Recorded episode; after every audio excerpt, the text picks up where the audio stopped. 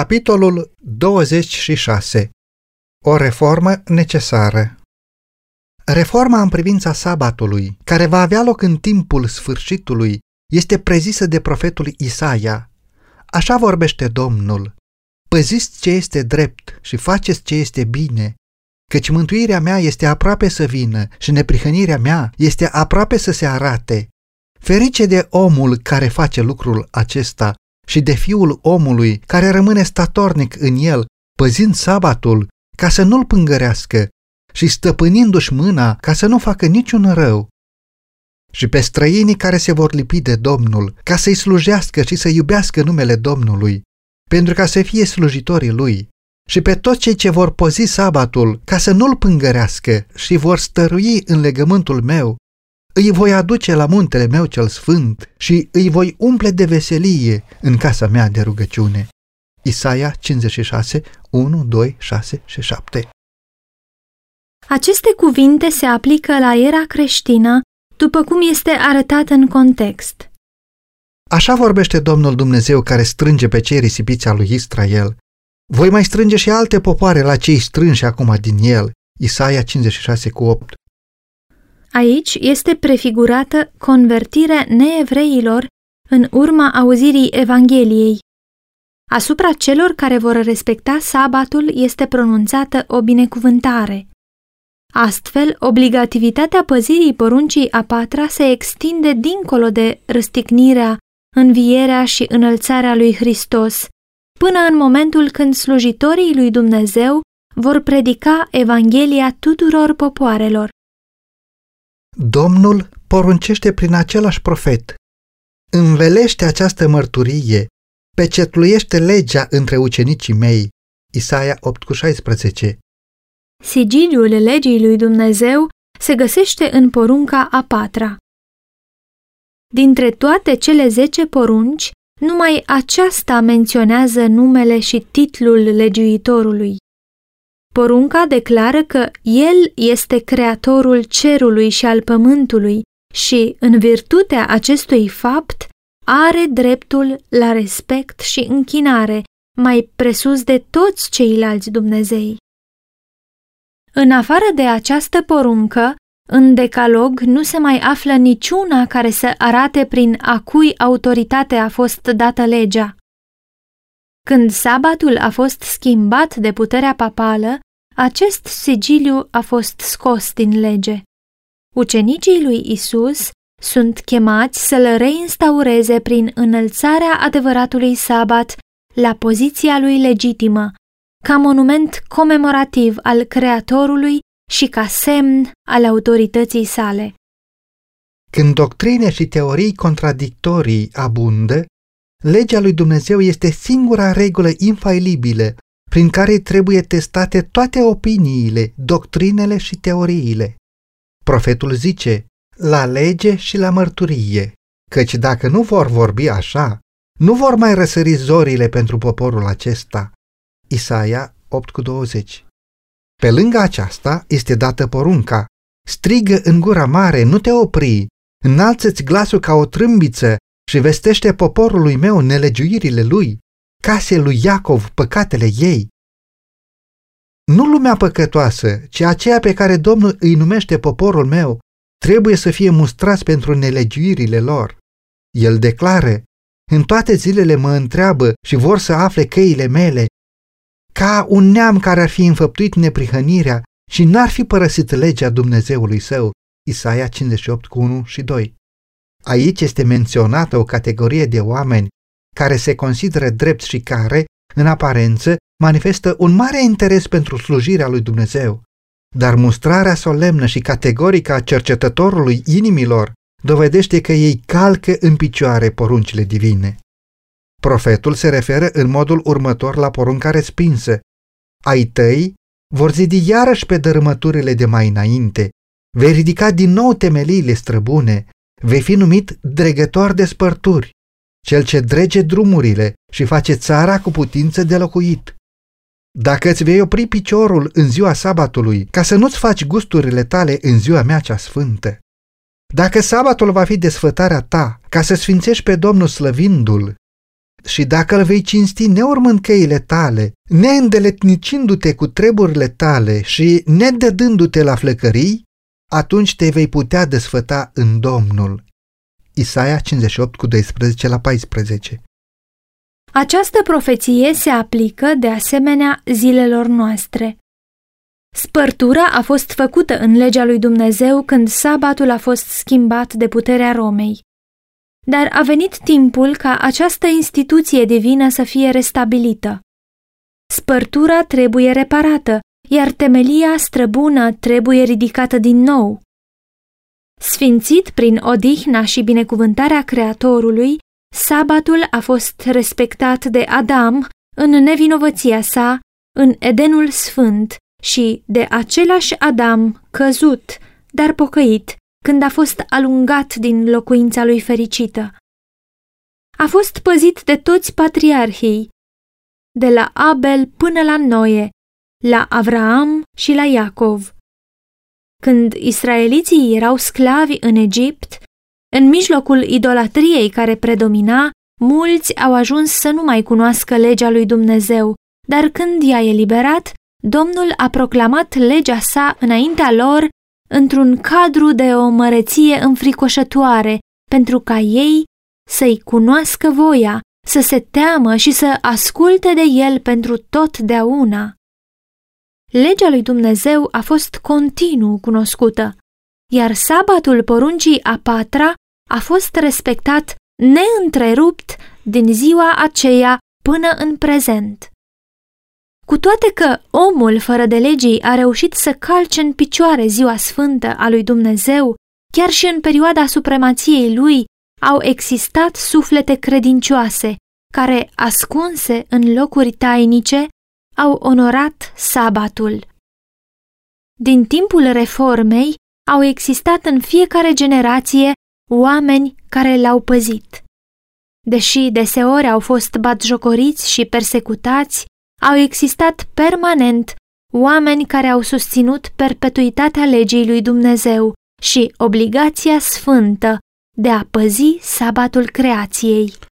Acestea adevăruri, așa cum sunt ele prezentate în Apocalipsa 14, în legătură cu Evanghelia veșnică, vor caracteriza Biserica lui Hristos în perioada premergătoare venirii sale. Ca rezultat al întrăitului mesaj îngeresc se face declarația Aici este răbdarea sfinților care păzesc poruncile lui Dumnezeu și credința lui Isus.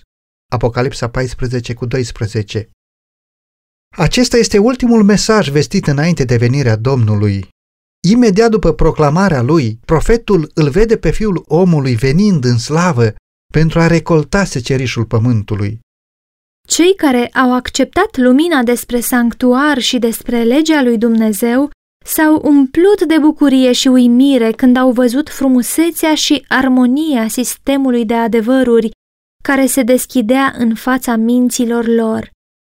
Ei au vrut ca lumina care li se părea atât de prețioasă să le fie împărtășită tuturor creștinilor, crezând că aceștia o vor primi cu bucurie.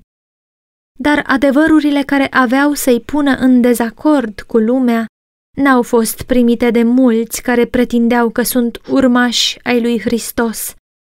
Ascultarea de porunca a patra cerea un sacrificiu în fața căruia majoritatea creștinilor au făcut pasul înapoi.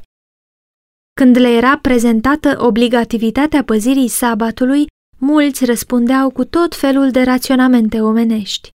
Ei spuneau, Noi am păzit din totdeauna duminica, părinții noștri au păzit-o și mulți oameni buni și evlavioși au murit fericiți păzind-o.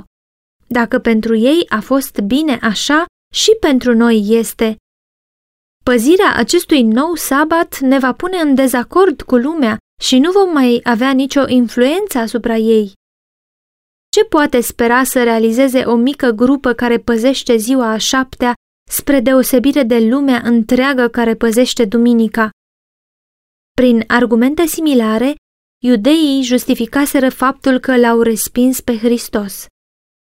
Dacă părinții lor fuseseră acceptați de Dumnezeu prin faptul că aduceau jertfe, atunci de ce n-ar putea și copiii lor să obțină mântuirea urmând aceeași cale? Tot astfel, și în zilele lui Luther, adepții papalității obiectau că mulți creștini adevărați au murit în credința catolică și, prin urmare, acea religie era suficientă. Asemenea raționamente se vor dovedi o adevărată piedică în calea oricărei înaintări în credință sau în practicarea religiei. Mulți susțineau că păzirea duminicii a fost o doctrină stabilă și o practică foarte răspândită a bisericii timp de multe secole.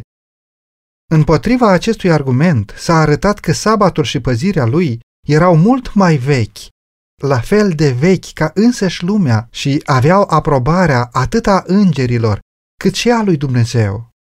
Când au fost puse temeliile pământului, când stelele dimineții cântau și când toți fiii lui Dumnezeu strigau de bucurie, atunci au fost puse bazele sabatului. Iov 38, 6, 7, Geneza 2 cu 1 la 3.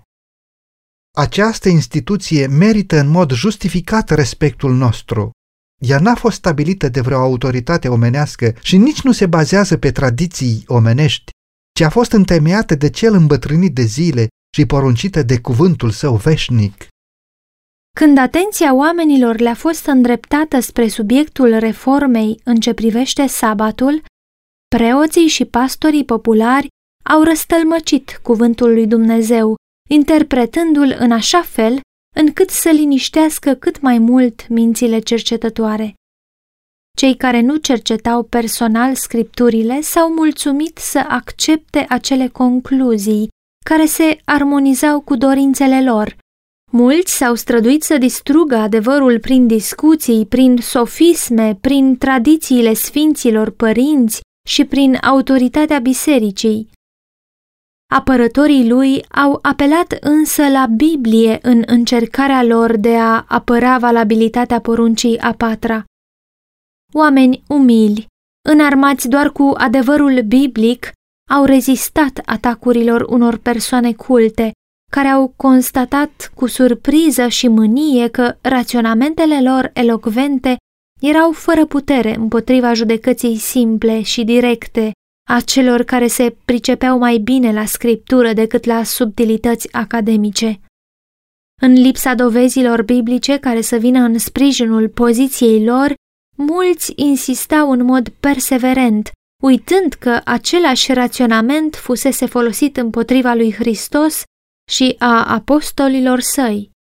De ce conducătorii noștri nu înțeleg această problemă a sabatului? Doar puțini cred ceea ce credeți voi. Nu se poate ca voi să aveți dreptate și toți învățații lumii să greșească. Pentru a combate asemenea argumente, era necesar numai să se citeze scriptura și istoria, ca să se vadă ceea ce a făcut Dumnezeu cu poporul său de-a lungul timpului. Dumnezeu acționează prin cei care aud și ascultă de glasul său, prin cei care vor spune, dacă va fi nevoie, adevăruri care nu plac, prin cei care nu se tem să mustre păcate larg răspândite. Motivul pentru care el nu alege prea des oamenii cu studii și cu poziții înalte ca să conducă mișcări de reformă este acela că ei se bazează pe crezurile lor, pe teoriile și sistemele lor teologice și nu simt nevoia să fie învățați de Dumnezeu. Numai cei care au o relație personală cu izvorul înțelepciunii pot să înțeleagă sau să explice scripturile. Oamenii cu mai puțină educație sunt adesea chemați să proclame adevărul, dar nu pentru că sunt neînvățați, ci pentru că nu se încred în ei înșiși și pot fi învățați de Dumnezeu. Ei sunt educați în școala lui Hristos, iar modestia și ascultarea îi fac mari. Încredințându-le cunoașterea adevărului său, Dumnezeu le acordă o cinste în comparație cu care onorurile și demnitățile pământești sunt fără valoare. Majoritatea adventiștilor au respins adevărurile despre sanctuar și legea lui Dumnezeu și mulți au renunțat chiar și la credința lor în mișcarea de așteptare a revenirii lui Hristos, adoptând concepții greșite și contradictorii despre profețiile care se aplicau acesteia. Unii au căzut în greșeala de a fixa în mod repetat date pentru venirea lui Hristos. Lumina care strălucea acum asupra subiectului sanctuarului ar fi trebuit să le arate că nicio perioadă profetică nu se întinde până la a doua venire, că timpul exact al venirii sale nu este prezis. Respingând însă această lumină, ei au continuat să fixeze dată după dată pentru venirea Domnului și, de tot atâtea ori, au fost dezamăgiți. Când biserica din Tesalonic a acceptat idei greșite despre venirea lui Hristos, apostolul Pavel i-a sfătuit pe credincioși să-și verifice cu atenție speranțele și așteptările în lumina cuvântului lui Dumnezeu. El le-a prezentat profețiile care vorbeau despre evenimentele ce urmau să aibă loc înainte ca Hristos să vină și le-a arătat că nu aveau niciun motiv să-L aștepte în zilele lor. Nimeni să nu vă amăgească în vreun fel, sunt cuvintele lui de avertizare. Dacă nu treau speranțe care nu erau bazate pe scripturi, puteau acționa greșit. Dezamăgirea îi putea expune bajocorii celor necredincioși și pericolului de a se descuraja și de a fi tentat să se îndoiască de adevărurile care erau esențiale pentru mântuirea lor. Avertizarea apostolului către credincioșii din Tesalonic conține o lecție importantă pentru cei care trăiesc în zilele de pe urmă. Mulți adventiști considerau că, în condițiile în care credința lor nu era ancorată de o anumită dată a revenirii Domnului, nu puteau fi zeloși și perseverenți în pregătirea lor. Însă cum speranțele lor erau aprinse din nou și din nou, numai pentru a fi distruse, credința lor a primit o lovitură atât de puternică, încât a fost aproape imposibil să mai fie impresionați de marile adevăruri ale profeției. Predicarea unei date fixe pentru judecată în momentul în care a fost proclamat mesajul primului înger a fost un lucru hotărât de Dumnezeu. Calculul perioadelor profetice pe care s-a bazat acel mesaj, calcul care stabilea sfârșitul perioadei celor 2300 de zile în toamna anului 1844, nu putea fi contestat. Eforturile repetate de a găsi date noi pentru începutul și sfârșitul perioadelor profetice, precum și raționamentele eronate necesare pentru a susține aceste poziții, nu numai că au îndepărtat mințile de la adevărul prezent, ci au făcut ca toate eforturile de a explica profețiile să fie privite cu desconsiderare. Cu cât sunt fixate mai des date pentru a doua venire a lui Hristos, și cu cât sunt predicate mai mult, cu atât se îndeplinesc mai bine planurile lui satana. După ce trece momentul fixat, el îi face pe oameni să îi ridiculizeze și să-și bată joc de cei care cred în revenirea Mântuitorului, aruncând astfel o pată asupra marii mișcări adventiste din anii 1843 și 1844. Cei care persistă în această greșeală vor ajunge să fixeze în cele din urmă o dată prea îndepărtată în viitor. Astfel, se vor complace într-o siguranță falsă și mulți nu-și vor da seama de înșelăciune decât când va fi prea târziu. Istoria vechiului Israel este o ilustrare izbitoare a experienței prin care au trecut adventiștii. Dumnezeu i-a condus pe cei care îi așteptau venirea exact cum i-a condus pe copiii lui Israel la ieșirea din Egipt. În timpul marii lor dezamăgiri, credința le-a fost testată așa cum a fost testată credința evreilor la Marea Roșie. Dacă și-ar fi pus încrederea în mâna călăuzitoare care fusese alături de ei în experiența prin care trecuseră, ar fi văzut mântuirea lui Dumnezeu.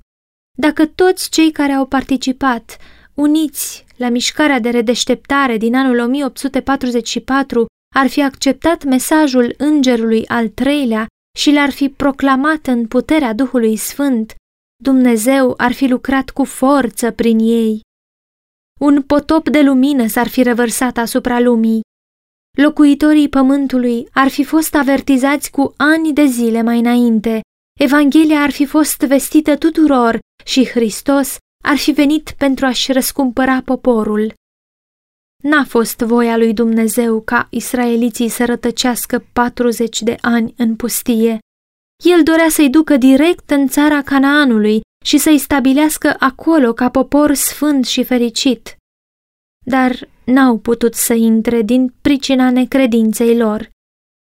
Ei au murit în pustie din cauza neascultării și a apostaziei lor și alții au intrat în țara promisă.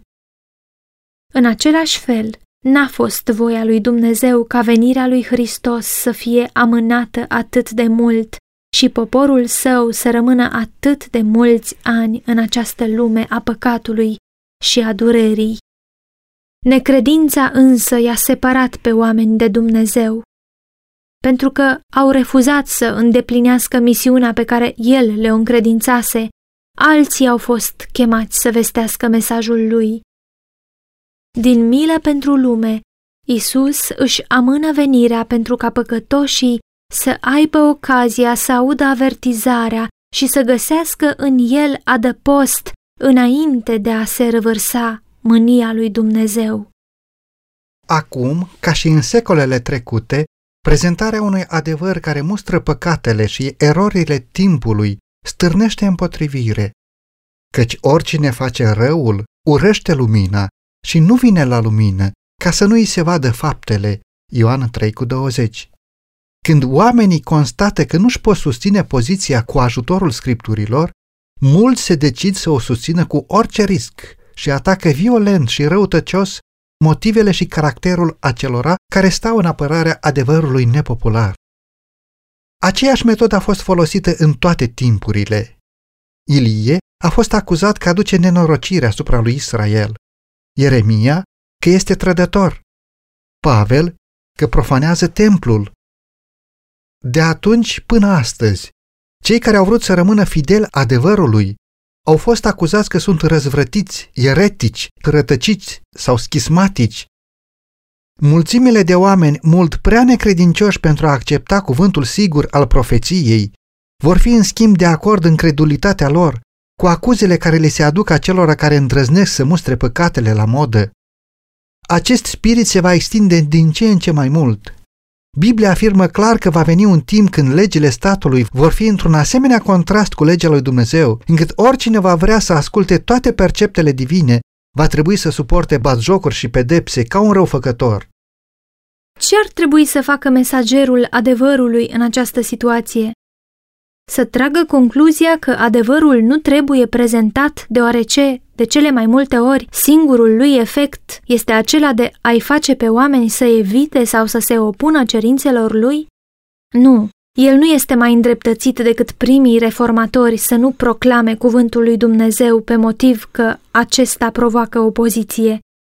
Mărturisirea de credință rostită de sfinți și de martiri a fost scrisă pentru generațiile următoare.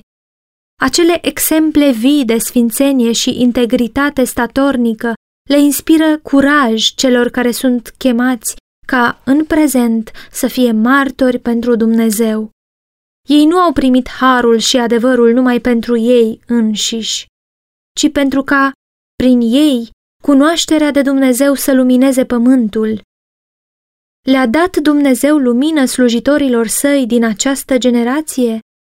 Atunci ei trebuie să lase lumina să lumineze în lume. În vechime, Domnul i-a spus unui profet care vorbea în numele său, Dar casa lui Israel nu va voi să te asculte, pentru că nu vrea să mă asculte. Totuși a adăugat, să le spui cuvintele mele, fie că vor asculta, fie că nu vor asculta. Ezechiel 3 cu 7 Slujitorului lui Dumnezeu de astăzi îi este dată porunca, Înalțeți glasul ca o trâmbiță, vestește poporului meu nelegiuirile lui, case lui Iacov păcatele ei. Isaia 58 cu 1 În măsura în care îi se oferă ocazii, oricine primește lumina adevărului are aceeași responsabilitate solemnă și importantă ca profetul lui Israel, căruia cuvântul Domnului i-a spus. Acum, fiul omului, te-am pus străjer peste casa lui Israel. Tu trebuie să asculți cuvântul care iese din gura mea și să-i înștiințezi din partea mea. Când zic celui rău, răule, vei muri negreșit și tu nu-i spui ca să-l întorci de la calea lui cea rea. Răul acela va muri în nelegiuirea lui, dar sângele lui îl voi cere din mâna ta. Dar dacă vei înștiința pe cel rău ca să se întoarcă de la calea lui și el nu se va întoarce, va muri în nelegiuirea lui, dar tu îți vei mântui sufletul. Ezechiel 33 cu 7 la 9 Marele obstacol, atât pentru acceptarea cât și pentru răspândirea adevărului, este faptul că el implică neplăceri și critică din partea celorlalți. Acesta este singurul argument împotriva adevărului pe care apărătorii lui nu-l pot nega. Dar urmașii autentici ai lui Hristos nu așteaptă ca adevărul să devină popular. Fiind convinși că aceasta este datoria lor, ei acceptă de bunăvoie crucea, considerând, ca și apostolul Pavel, că întristările noastre ușoare, de o clipă, lucrează pentru noi tot mai mult o greutate veșnică de slavă și, ca și Moise din vechime, că o cara lui Hristos este o mai mare bogăție decât comorile Egiptului. Orice ar mărturisi cu gura în probleme ce țin de religie, cei care în inima lor sunt atașați de lume acționează mai degrabă din considerente ce țin de confortul personal și nu din principiu. Noi ar trebui să alegem ce este drept pentru că este drept și să lăsăm consecințele pe seama lui Dumnezeu. Lumea își datorează marile ei reforme oamenilor de principiu, de credință și de curaj. Tot prin astfel de oameni trebuie dusă mai departe lucrarea de reformă pentru timpul prezent. Așa zice Domnul, ascultați-mă, voi care cunoașteți neprihănirea, popor care ai în inimă legea mea, nu te teme de ocara oamenilor și nu tremura de ocările lor, căci îi va mânca molia ca pe o haină și îi va roade fiermele cum roade lâna, dar neprihănirea mea va dăinui în veci și mântuirea mea se va întinde din viac în viac. Isaia 51 cu 7 și 8